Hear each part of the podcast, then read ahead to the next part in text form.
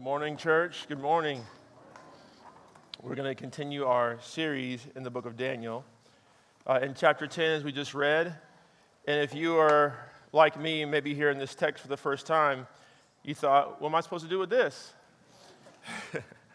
but luckily, uh, as you know, I prayed and meditated and talked to others, uh, the Lord really has a message for us today. And the, the message actually kind of crystallized when I was talking to one of my brothers and fellow members of Imago Dei, Bobby High, and we were trying to, and we were just talking about something else, but um, eventually in our conversation, there was a phrase that we kept uttering that actually made the contemporary significance of this passage kind of crystallize.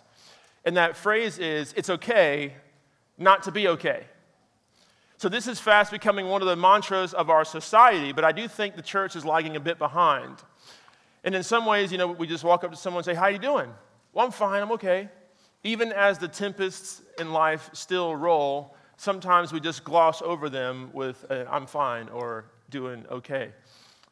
Some blessed day, we will not have to gather with masks, and, uh, but some of us will still masquerade around the church with a different kind of mask, pretending to be okay, pretending like all is well, pretending as if any display of weakness is to be an inferior Christian. We want to project the idea that we have it all together, hiding our anxieties and our fears and our struggles. When you're struggling, church, do you feel that this is a place where you find folks where you can confide? Or even better yet, are you somebody who presents themselves as someone who can be confided in? What are the conversations like in your growth group? Is, are, they, are they a place where people can struggle? I'm not saying you got to put your business on the street for everybody. But what I'm saying is that do you have a person in your group or in this church that you can talk with about struggles with depression, your anxieties, putting your sexuality under Christ's lordship, mental illness, the struggles in your marriage, and so on and so forth, because there's a lot not to be okay about in this world. Amen? If we don't have healthy outlets to cope, then we'll begin to turn to anything to dull our senses just for a moment of relief from that struggle. But we know that relief and victory is not found in a bottle. We know that victory is not found in ordering takeout yet again and again. We know that victory is not found in retail therapy, but victory, true victory, the ability to stand or contend in the midst of your struggle is found where? Somebody knew, but you're still mumbling. And Jesus, thank you. My goodness, y'all act like we're not Christians up in here. so, as we turn to the text, we find Daniel at some 90 years old, and he's not okay. And so, Daniel was uh, continually burdened by the visions that God gave him uh, in, the, in the chapters that we've already studied, 7, 8, and 9. And this is two years from the conclusion of the vision in chapter 9, and now we find him in chapter 10. And so throughout Scripture, there are people who are types, examples for us to follow, antitypes, examples, examples for us not to follow. But I think Daniel, as we've seen over and over and again, is an example for us to follow when we're downcast, when we're struggling, when we're not okay. Daniel 10 is a preface to the fourth and final vision that, that Daniel receives. And in chapter 7, 8, and 9, what we see is that there's a vision, an interpretation, all bound up very neatly with a bow in a, in a chapter. But what we find is that this last and fourth vision is given over the course of three chapters. Chapter 10 is a preface, and then chapters 11 and 12 are the actual vision where the fun and crazy stuff happens. So thank you to Pastor Shane in advance next week, who's going to take us through 11 and 12. I'm glad I'll be sitting where you are. But the purpose of this sort of introductory sort of preface, which is chapter 10, is bound up in verse 14. The, the uh, messenger says, I came to make you understand what is to happen to you, uh, to your people in the latter days. For the vision is for days yet to come. So the messenger encouraged Daniel to look forward to a time when God will destroy all godlessness all wickedness, all those who oppose God's rule and oppress his people.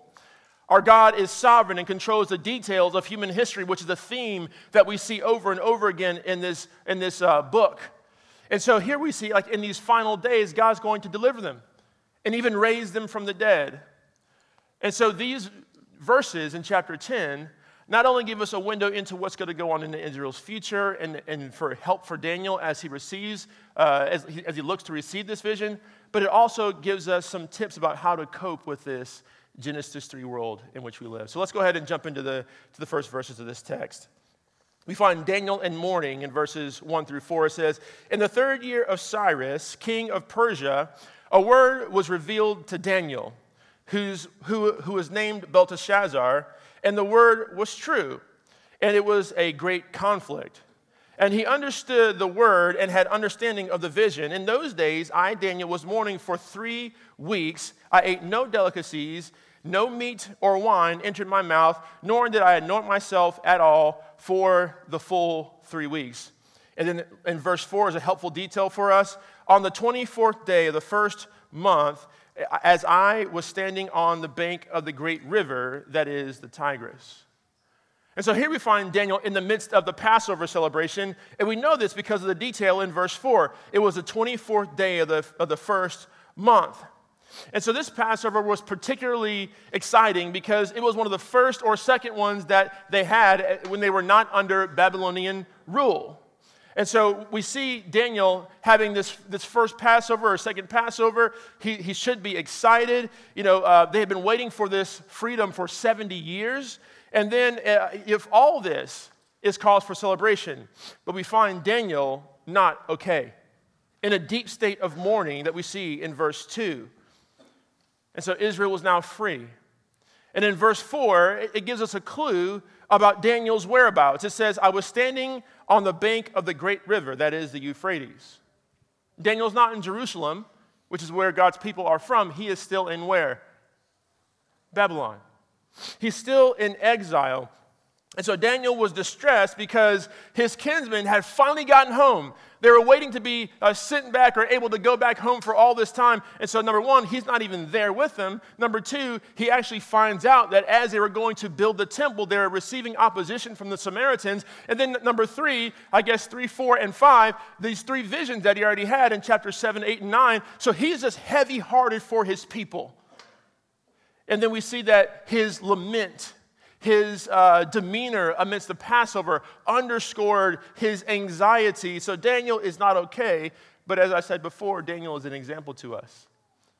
Because in his struggle, where does he look for help? He looks to our God. So let's look at verses 5 through 9.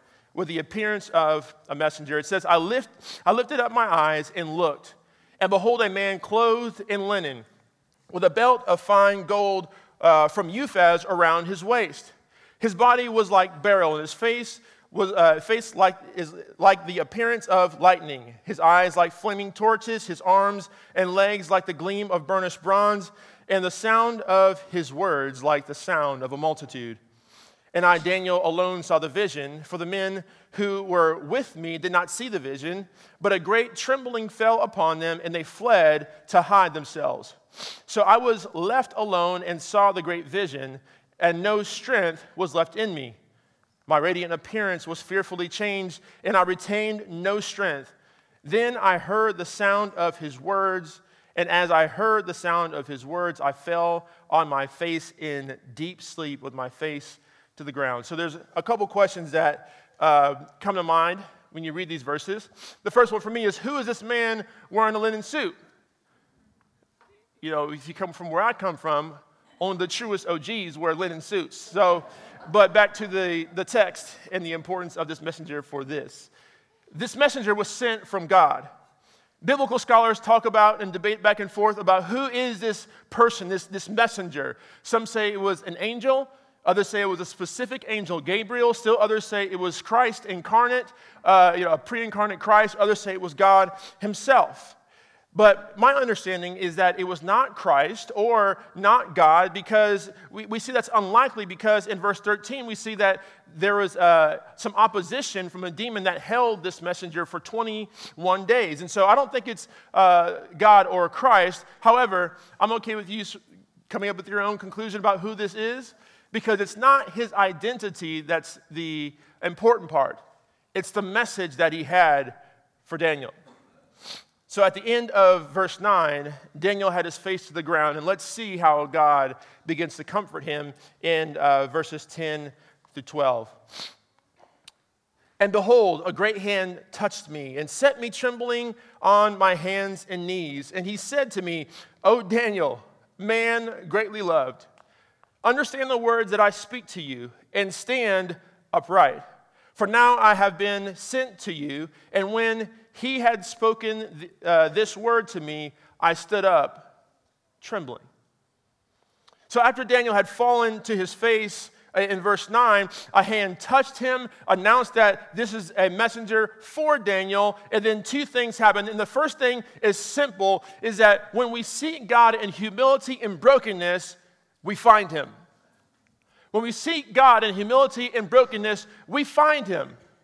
When I was growing up, I was always distressed. I was like, how do I find God? How do I experience God? It was as if God was playing some game with me. God is not playing games with us.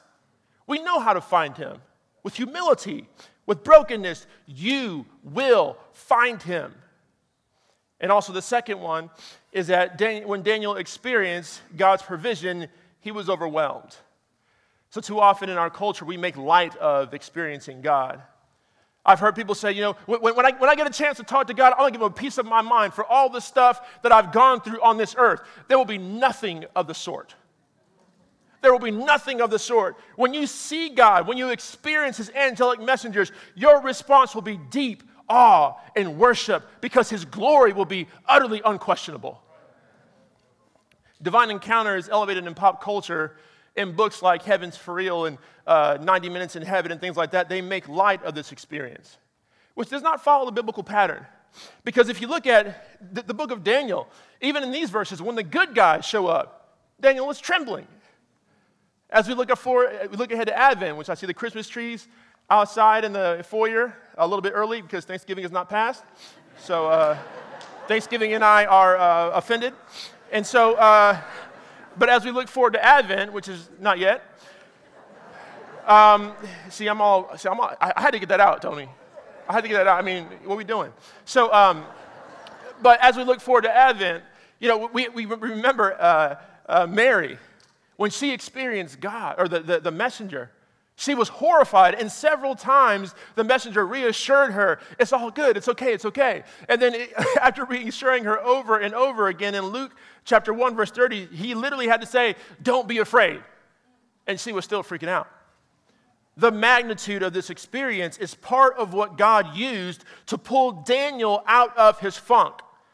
Daniel knows that as real as his situation is, as real as his fears are, as his real as his concerns are, there is someone who is just as real.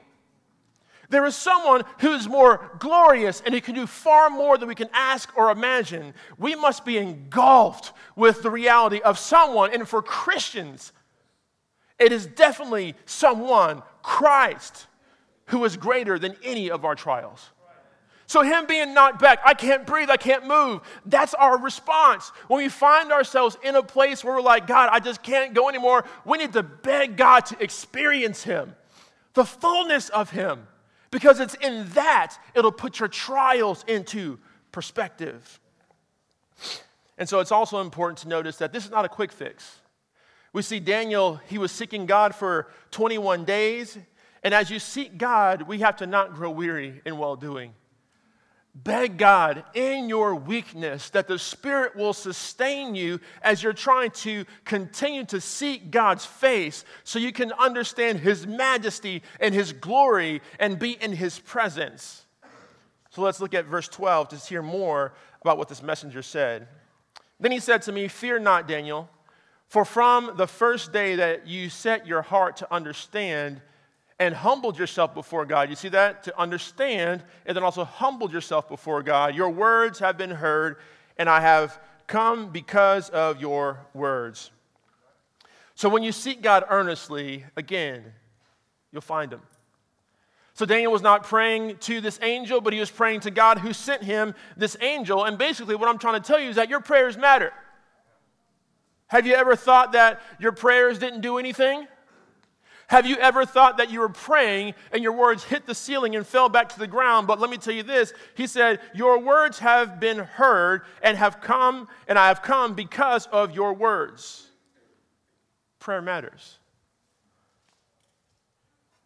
We have to pray for spiritual vitality and strengthening because we know that our battle is not against flesh and blood. And this is made very clear to us in verses 13 and 14 that we'll read. The presence, uh, or the, the prince of, of the, the kingdom of Persia withstood me for 21 days. But Michael, one of the chief princes, came to help me, for I was left there with a, the Persian, uh, with the kings of Persia, and came to make you understand what is to happen to your people in the latter days. For the vision is for days yet to come. So, verse 13 gives Daniel a clue about what was, has been going on for the past 21 days. And in, and in order to understand these particular verses, it's, it's, important for us to understand that these princes are not like Hakim uh, Joffer from Zamunda, like a, like a prince, but they're demons. There are, you know, and even these demons, they are uh, assigned to specific jurisdictions, uh, and they do the bidding of the adversary at times. And so this tip helps us understand that there are even times when Satan tries to manipulate governments and the powers of this world to work against the people of God. So all this gives us, uh, makes me recall the reminder that Paul gave us uh, in Ephesians. He said, For we do not wrestle against flesh and blood, but against the rulers, against the authorities, against the cosmic powers over this present darkness and against the spiritual forces of evil in the, in the, in the heavenly places. Do you fight people as if they are your ultimate enemy? When somebody slanders you, how do you fight back? You know, when, when you're attacked at work or treated poorly by someone, how do you do battle? For Christians, we have to put on the full armor of God. And I think it's important for us to just sort of camp out here just for a second because Western Christians, those who are uh, in America, also in Europe, are prone to live more like naturalists than we admit. And by naturalists, only see the, uh, responding to the world as if there's only the things that we can see, smell, touch, taste, and whatever other five senses there are. I'm sure a fifth grader can tell me the other ones. So, uh, but we respond to the world in an unbiblical way. Our science driven society has caused us to adopt this unbiblical understanding of the world that leaves believers open to spiritual attack because it lets our defenses down against the way that the adversary is attacking us. So we must begin taking the spiritual realm very seriously because that ruins the, uh, the uh, element of surprise for the adversary. You guys see how that works? When we know how he's going to attack, it allows us to anticipate it and then also have our defenses up, having put on the full armor of God.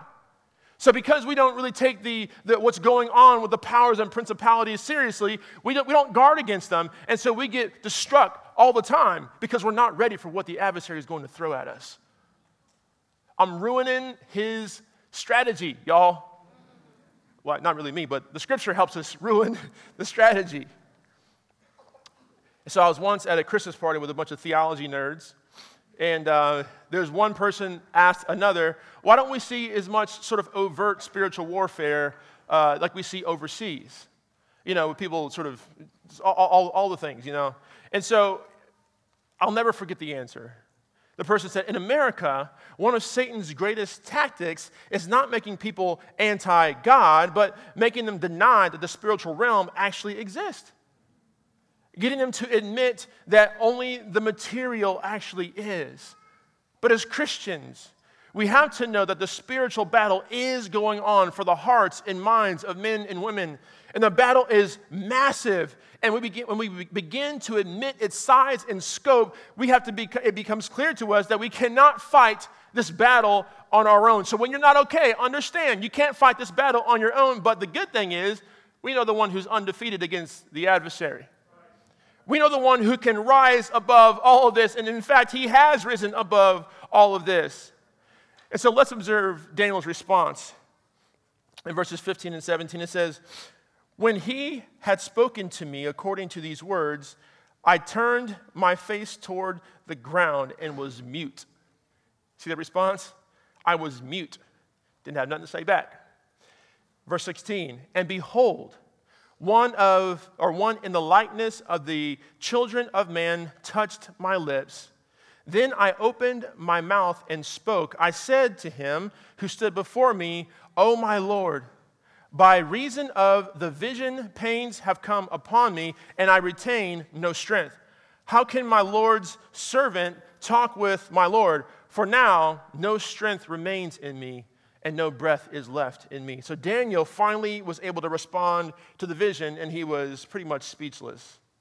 And so, after he was touched by uh, this messenger, kind of reminiscent of Isaiah, you guys remember that in Isaiah chapter 6, he gathered his strength enough to say how he felt. And so, I think it's wonderful here to observe uh, that while Daniel heard the message from God, he didn't jump up immediately. I think he's like us. So, you know, sometimes, like, even when we begin to receive the encouragement from God, we just don't jump up and start running around. He just lifted up his head, barely gathering any strength.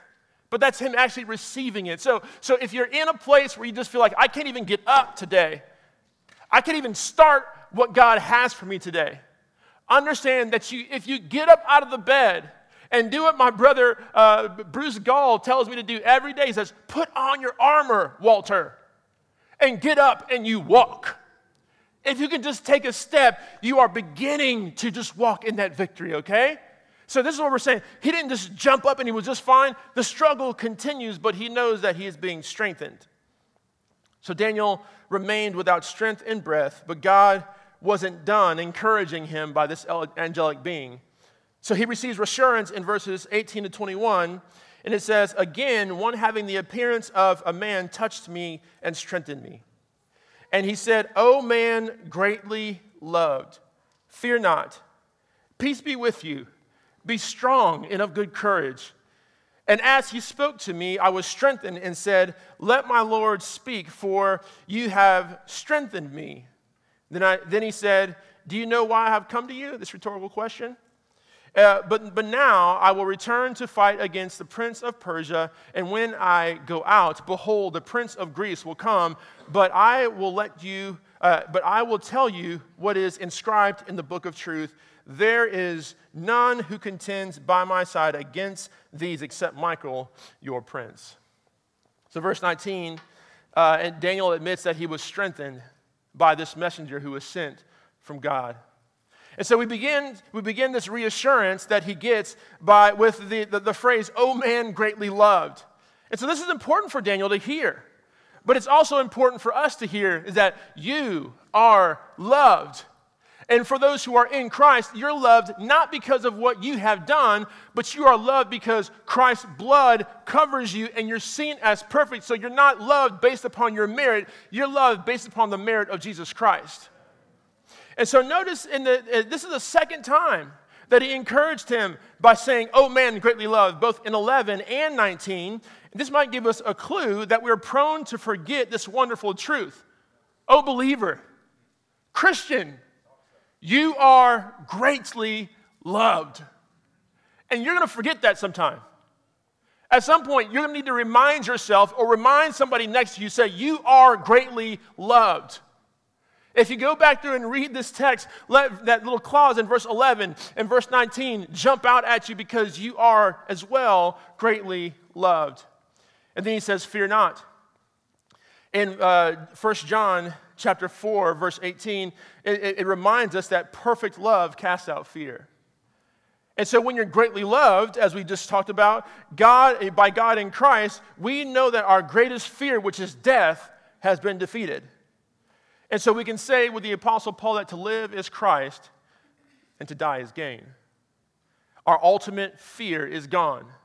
But then, despite having this ultimate fear of death gone, the messenger knows that the trenches of life is no cakewalk.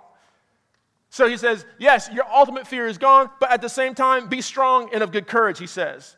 This is especially important for Daniel because he knows what's on the horizon for God's people even now. And so, and as we know, this is great. Being of good courage, as we look at Daniel's life, we know that being of good courage is not being unflinching. Take Daniel, for example. He was unable to stand. He was struck by what was revealed to him. He was crushed by the weight of it all. But he was strong in the Lord and courageous because he allowed God to lift his head. So being strong and courageous doesn't mean that we're just, you know, impenetrable. It means that we're able to trust God and his provision for us as we seek him as we move forward amid our struggles. So we need to we too need the strength uh, from another to carry on. And sometimes it's being encouraged by somebody who might be sitting around you. And sometimes it might be encouraged by the very presence of God as you seek Him and you find Him. You're not alone in this. And whatever this is for you, you're not, you're not alone in that. So, after all of this, Daniel is now ready, finally ready to experience the vision that, this, that he's going to receive in verses, or chapters 11 and 12. So, it's my prayer today that you are reassured that it's okay not to be okay. We don't have to be okay all the time because, Christian, you're, you are greatly loved, though. And as Psalm chapter 3, verse 3 says, But you, O Lord, are a shield about me. You're my glory, the lifter of my head. To struggle is not a sign of weakness, to struggle is simply what it means to be human. But to, but to mask those struggles demonstrates for Christians that you do not know who you are. You are a child of God. You have been declared victorious, and now we're trying to walk actively in that victory. And so when you're not okay, it's all right because as this text shows us, there are multitudes of armies and principalities who are trying to make your life miserable. But God, right? But take heart as well. We know the one who's overcome the world. So if you're a Christian, today, I invite you to walk in that victory that Christ has given us. We see exactly how the victory has been won his death and his resurrection. And then that begins to spill over by His grace to us. We can now walk in that. And if we seek God in humility, we will find Him and experience the just washing over of God's goodness and His grace and the grace of His presence, and even being crushed by that, God then builds us up appropriately to then walk day by day. This is good news. The Spirit will carry us. And if you're not a believer today, I invite you to participate in this victory. Victory over the sin that so easily entangles you Victory over the grudges that are crushing and strangling your heart. Victory over self hatred that makes you question your value. All of these things that make you so downcast come into the victory of Christ because this victory is found in Jesus' death and resurrection. And when you receive this on your behalf, it changes everything.